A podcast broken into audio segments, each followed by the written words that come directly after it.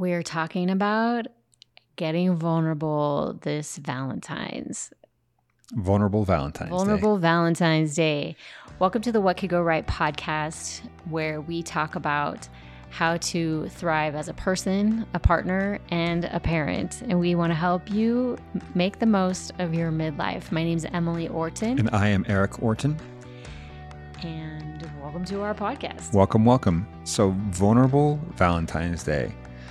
Um, actually, before we get into vulnerability, I want to say a few things. Just got to be open about this. We just got to be, we got to come clean with you. We want to send cinnamon rolls to your house. That's the honest truth. Mm-hmm. February 8th is Fezziwig Day. And It's a family holiday that, we celebrate the first day we moved aboard a sailboat with our five kids. It was a four year journey getting to that point. And it was super scary, but we stuck with it and spent a year on a sailboat. yeah, so yeah, and so we we love to We honor the day with cinnamon rolls. We honor the day with cinnamon rolls. And so what we do is we loved we figured out something that really worked for us to help things happen that we thought were previously impossible. And we coach on that. We're Yeah, coaches. A seven, a seven part framework that we reverse engineered from going through multiple impossible dreams personally. And we just have so much fun helping other people discover what's possible for them as well. And I and and so the discovery I'm going to connect discovery call and cinnamon rolls here. So we do discovery calls because we want to give you we want you to give it a try. We want to help you just start down this road of pursuing something that you think currently is impossible but can actually come come to be in your life. And so that's why we do discovery calls so that you can discover what's possible in your life. And in honor of Fezziwig Day, the first 10 people that sign up for a discovery call, we will send cinnamon doors directly to your doors so that you can celebrate this family holiday with us. So that's yeah, it. cinnamon rolls directly to your door. First 10 people to sign up in the continental US, Ta-da. we're going to make that happen. Back to vulnerable Valentine's Day. Why do we want to talk about vulnerability, Emily? Well, here's the thing. As we coach different people, you know, nobody wants to really admit that the reason they aren't pursuing their dreams is because they have, you know, some kind of fear obstacle or there's a concern or there's some kind of story that they're telling themselves about themselves. Uh, some of that is subconscious and some of it is protective. But we've seen that you know today we kind of want to focus on thriving as a as a partner um, whether you're in a marriage or you're in some other uh, partnership that you're going through life together and sometimes with those that we are closest with we have trouble revealing our fears or our feeling of embarrassment or shame if we haven't been able to make life turn out the way that we hoped it would. And that can really inhibit us from being honest with each other and really finding out what is most important to us and therefore what kind of dreams we want to strive for, what kind of goals we want to set. We we aren't totally honest with ourselves and that makes it hard to be honest with the people that we're trying to do life with. But what we've discovered, and this happens sometimes when we're coaching, we can provide this sort of encouraging, I won't say neutral because we are like on your side, middle ground where people can feel more comfortable actually saying, here's what's holding me back. Here's how I feel about it. And help them move forward into getting past or over or through the obstacles that are between them and saying truly what they would actually be excited about in life. Is it okay if I share an example? I think one of the things one of the things that we hear is or I observe, I will say, one spouse, we're on a coaching call and one spouse says says something out loud and the other spouse says, I never knew you felt that way. Or Mhm. Or they say they say something and the other spouse says, "Well, that's not true. You said the other thing." And they're like, "Well, actually, that's sort of a variation on what I actually like." There's there's the how can I say this? Um, because we always want to respect confidentiality. But it's like, you know, like that's one version of it. But when I'm really being honest with myself, there's this other version. So I think we can we can share this example because this comes up actually quite a bit where someone will say my spouse doesn't have any dreams or my spouse isn't adventurous. I can't even count how Kinda many they- times we hear one spouse saying the other spouse They project something onto that person. or that's what they believe about their spouse. And then if you actually get in the same room or on the same Zoom call with the other spouse, you find out no, they actually do have dreams. And there is a sense of adventure and there are things they would love to look forward to in life, but they feel held back by some other circumstance. And and it could be any number of circumstances whether it's a, an obligation to a sick family member or um, what they believe you know a child might need to have stability or what they believe about their money situation. Like this comes up over and over again. And they say like i don't feel like i can actually have a dream until we get through xyz obstacle. So i have them but i'm unwilling to unlock that door right now. And that is a whole different question. That's a whole different situation than not having goals and ambitions and and things that you want to do with your life than feeling like I'm incapable of addressing those dreams because I'm so burdened by these other situations. So what is what we're talking about is telling the truth about those things. Hmm.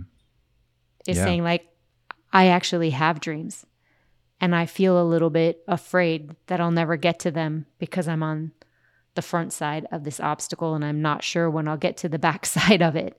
But I don't believe right now that I can dream in this position. We would disagree. Yeah. the dream can actually be really helpful, but you can't get to the dream if you're if you're not being honest about the obstacle. Well, we wrote down four different things that are um, kind of how you can get to those kinds of conversations and have them go well.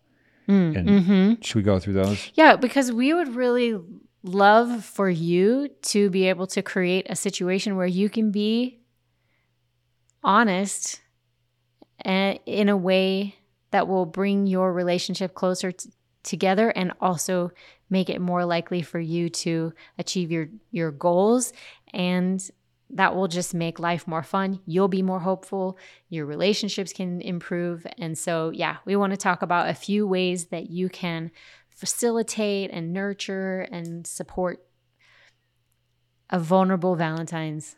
You don't have to do it on Valentine's Day. It's just alliterative, but We're just trying to be catchy. yeah, but that you can really support having those kind of conversations over and over again throughout your life. So, first of all, it's sometimes it's it just logistically getting into these conversations is the obstacle. Finding the right time and the right place. You know, I, I you hear it in the movies all the time. I just didn't want to bring it up. Or, y- you Mm, it know, wasn't a good time. I wasn't a never found a good time to bring it up. that and I had no choice. I had are- no choice. also not true. So one of the things that we've learned to do is that when it's when you're looking to have a vulnerable conversation, it's really hard to find the right time. And one strategy to get over this is to say is to set a time and say, I'd like to talk with you about something specific. Could we do it at this time? And you're able to pick a time and a place to do it where you're not going to worry about being interrupted by the kids or phone calls or you know you're not going to do it in a high traffic part of the house but you say sometimes you go away like let's just go for a drive or let's go for a walk so that you can have privacy and be able to to do that. And so one strategy is just to set a time and i would say a place. Yeah, calendar a time and place and make it ample. yeah and and yeah and try and keep it free of pressures on the backside so that if it if it does go long that's okay. You're not like oh man we got to really get to the point here. Yeah, and I also love that if you have that time set up you and you have a time and a place, you could also let the other person know the theme or you could let them know you know, it's nothing bad, but I just really want to have a chance to kind of share my dreams with you, give them some kind of indication that this conversation is really important to you and it's going to be a little vulnerable and you hope it will bring you closer together. Yeah. You don't want to leave it like, with an ominous tone like, hey, let's talk together in five days about something really serious. And then they spend the whole week worrying. you know if you do want to talk about something serious that's this is also a good strategy for that but but yeah you can say it's like i think it's going to be a good conversation but I just want to make sure we have some time around it. Mm-hmm, exactly. Which is actually brings me to my second point, which is set the tone. And I think you were saying you can do some of that early on, but when you actually get into the conversation, it's okay to say a few things that will lay the groundwork. And I think we've done this in our marriage, and I've also done it. It comes up a lot in the creative space, like when we're working on a story or a song or you know anything that's kind of still a work in progress. And sometimes I'll give it to you. Know, like I was running some ideas past you yesterday. And I said, "This is I'm going to run some ideas past you, and all I want is encouragement." You I, said, "I don't want you to poke any holes in this. I just want to hear about the things that you love about it." Yeah, I'm gonna I'm gonna run some half baked ideas past you, and please don't try and poke holes in them because they're not ready for that. Yeah, it's not the stage for that. And you and, and our daughter sat there and listened, and we're just like, oh, you know, and you guys nailed it. You guys were were great. You gave us some clues as to what kind of feedback was feedback was actually going to be helpful. And sometimes, and, and I'm using sort of creative examples, but these also apply to whatever topic you want to discuss. Like I'll say, here's a chapter of a book, and I'll be like, um, you know, I just need you to read this for typos. Like only look for glaring like stupid mis- like I don't want to send this out and look stupid, but mm-hmm. I don't mm-hmm. want to change any of the content. Mm-hmm.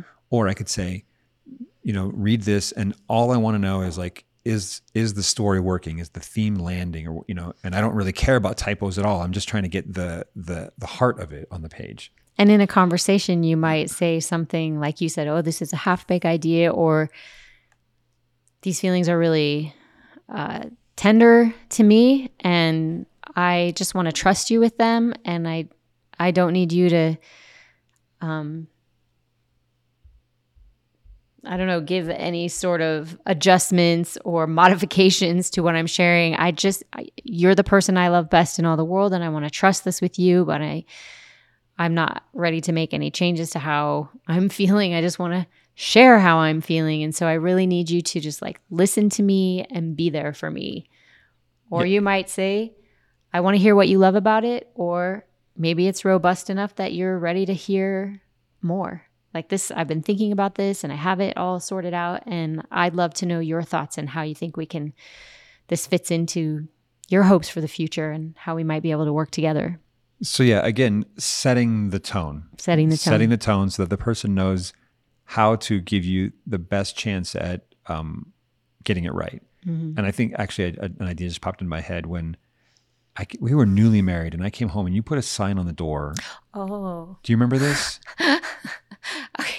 okay, this might be kind of cliche, but we were newly married, and so I don't know. I guess I just suddenly felt like very sophisticated, and so I got my hair cut. Is this what you're talking about? And you put this. You just said like, yeah. "Here's what I want you to say." I got my hair cut really short, like a Princess Diana haircut, and um, I th- thought I was very sophisticated, but I was also a little nervous how Erik would respond because I didn't mention it to him, and so I we had a little clipboard outside our front door, and I wrote a script. I wrote a script for him so he would know exactly what to say. And I kind of walked him through his usual comments as he comes in, like, I saw the price of gas was this, and I did such and such today. And then opens the door, sees, you know, his wife and says all of these complimentary things about her new haircut. So I actually just told him exactly what to say. I got exactly the response that I was hoping for, and he didn't get into any dangerous territory of being surprised or having a, a comment that maybe came to mind without going through a filter first. I got an A plus. He got an A plus in his response to that situation, so that was actually really helpful. So, and we could talk more about it later, but my initial fears were alleviated. That he was like, "You look amazing." okay, so number one, set a time and a place. Two, set the tone whether it's when you when you make the appointment or in the moment like when you're starting the conversation And just to loop back, you were talking about uh, like one example might be this is very typical Mars and Venus. Like a woman might say, I just want you to hear what I'm going to say. I don't want you to offer any solutions or ideas. I just want to be heard. That's sort of the stereotypical me- Mars and Yeah. Venus. Yeah, and I think sometimes a man might want to be able to say that too. I think so too. And, you know, and the man might say, I actually, all I want is for you to help me come up with ideas. And because Or all I want is for you to tell me how great the ideas I already have are. that's my favorite. that is my favorite conversation. I'm going to come up with a bunch of ideas and you're going to tell me which one, how you like them all. Yeah. Okay. Anyway, so the third one is, and, and and I'm I don't do this often, but when I do, it really helps me. When I'm feeling like I've got vulnerable feelings or things that I don't really have sorted out yet, I write a letter. Mm, I write a note, and you know, I'll, let's just say it's you and me. I Mhm. write out whatever it is that I'm trying to figure out, and I say, "Hey, can you read this?" And then let's talk about it later on. Like I don't want like don't read it and then come like like process it. Mhm. And it does a couple things. First of all, it gives me a chance to put my thoughts together in a in a time and in a way where I feel like I can concentrate and I can revise and I can say, no, that's not how I want to say it. And I can have three, four, seven tries at saying it right. And I can also maybe be a little braver than I would be to put something down on paper and be like, okay, yes, that's I think that's it. That I wouldn't be able to just do on the fly in a in a real time conversation. And I think we've both done this, but then say, you know, hey, whether it's an email or maybe don't maybe avoid text. Texting, I feel like could, for some reason that just feels a little bit Too immediate. volatile. Yeah, it's too immediate. You know, maybe maybe you don't have to go so far as printing it out and putting it in an envelope, but you, could, You, could. Yeah. Um, but just say, hey, here's something that I'd love for you to think about, and let's talk about it. And it gives you a chance, gives you know, it gives you a chance to collect your thoughts, say it in a way that you your best crack at at saying it accurately, and then having the vulnerable conversation together. And if you're married to someone like me who has ideas really quickly and forms a, a quick response uh, or loves to interrupt, I don't know what you're talking about. then this can be especially helpful because in the letter that you write, you're not going to get interrupted. You're not going to get thrown off course. You're not going to go on a tangent. You're going to be able to carry your very important line of ideas all the way through to their conclusion. And then the other person, me in this case, has a chance to sit with the entire idea and ruminate on it and show a little respect for it, give it some time to process it, and then come together at an appointed time and place to be able to actually talk about what's so important to you. That's been truly helpful to know oh, he's really been thinking about this, and this is a, a well considered, you know, what would you call it? Just like an explanation of what's in your mind and heart or what you're trying to do in any given area. Then I can take it seriously and I can show the respect and and come with my my best ideas and the most empathy and And, and, and support. And I think sometimes writing it out actually, it then you don't need as need you need you don't need to set an appointment as much because you feel like okay, I'm confident enough to just have this conversation whenever because most of it's out there. We don't have to sort of like create a safe space for it. So Mm, either mhm. either way can go, but but writing it down. Okay, so what are the ways that uh, we want you to thrive as a partner when your relationship with your spouse or the person you're doing life with is thriving? Then you just you show up better in all areas of your life. It's better for you, it's better for them, and it's better for your kids, your community. You're just you're more present and um, you're more at your best. So, what are the four ways that we can have these honest, vulnerable conversations that will draw us closer to our loved one and help us be our best self? Well, we're going to come to the, the fourth one here in a second, but to recap, set a time and perhaps a place, set the tone, possibly when you set the time and place, but also at the beginning of the conversation. Third is uh, write a letter in advance. And maybe you write letters like each of you does one, but um, that's one way. And then the last is, is actually not a, a strategy, but an outcome. Mm, mhm. And that is that you were talking earlier about being on the front side of an obstacle and how some, what we found is that when we're able to be vulnerable with each other as husband and wife, and we're able to be candid about things that we're struggling with or things that we're worried about or share things that feel embarrassing or fragile that that actually brings us together first of all. And it puts us in a place in a mindset where our trust is so much deeper. Mhm. and that tr- the vulnerability leads to trust and that trust leads to the other side of the obstacle. You're able to then whereas before you might have been feeling stuck or trapped or frustrated or discouraged you're in a much more positive place just by having had that conversation and you're open to things that are good and hopeful. And you you you're you're more open to the possible and so one of the outcomes of vulnerable conversations is i think an increase in optimism and it leads to dreaming that's really what it is it leads to dreaming and you're able to think bigger as a as a person and a partner Mhm. uh, you know individually and together and uh, I, I don't know does that does that Yeah. ring true to you Uh, that rings true to me, and it, it really makes me think of gratitude and appreciation when you have a conversation like that. The correct response is always, Thank you so much for trusting me with this, or Thank you Mm. so much for receiving this. that's a um, great with res- respect and response and and you want to get into that place where you're on the same side of the table and it's you and I against the world again like together we can combine our forces and make great things happen. We can have peace in our relationship and we can handle the the different challenges and struggles that are either coming our way or that we're choosing to take on. And that that is hopeful. But sharing that appreciation saying like wow i'm so i'm so impressed. I'm so grateful. I'm so happy that we get to go through life together. There's nobody i'd rather tackle this with than you i like, think that's the outcome you want to get to I think you said something really important that I just want to emphasize, which is a, a great response. Whenever, after somebody's done sharing their heart with you and being vulnerable, say, Thank you for trusting me with that. You can't go wrong. And then be trustworthy. Don't Mhm. ever abuse that vulnerability.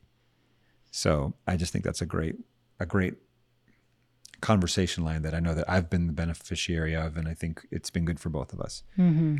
Anything else that we should say about vulnerable Valentines? Well, we're we're just happy to be part of this journey. We aren't doing this perfectly, but we keep coming back and trying again and again. Uh, we also are seeking to make the most of midlife to thrive as a person individually, as partners in our in our marriage, and as parents of our four adult kids and one teenager. And so we're right there with you. And we hope that if you found something useful or valuable today, that you will give it a try at home. Let us know how it goes. Share it with friends or loved ones you think might find a benefit here. And we'll just remind you about the cinnamon rolls and the sailing. Cinnamon rolls and sailing. Go to theawesomefactory.nyc forward slash discovery to sign up for a discovery call. And the first 10 in the continental US that sign up get cinnamon rolls straight to your door in honor of Fezziwig Day. And if And you, you get a great conversation with oh, and there's that. Erik Orton. You And know, there's that. if you're tired of listening to us, let us listen to you. Love it. And come sailing with us. It's gonna man, we do these fun trips. Go to our website forward slash sailing 2024, get some of the the details there and talk about, you know, whether this might be a good fit. And if so, it, it's great to do as a couple. You can come with other family members or, you know, put together a whole group and come as friends, whatever. We we love to do it and it it ends up being a pretty transformative and pretty fun experience. Yeah. So we always love to end with the question what could go right? Thanks for listening.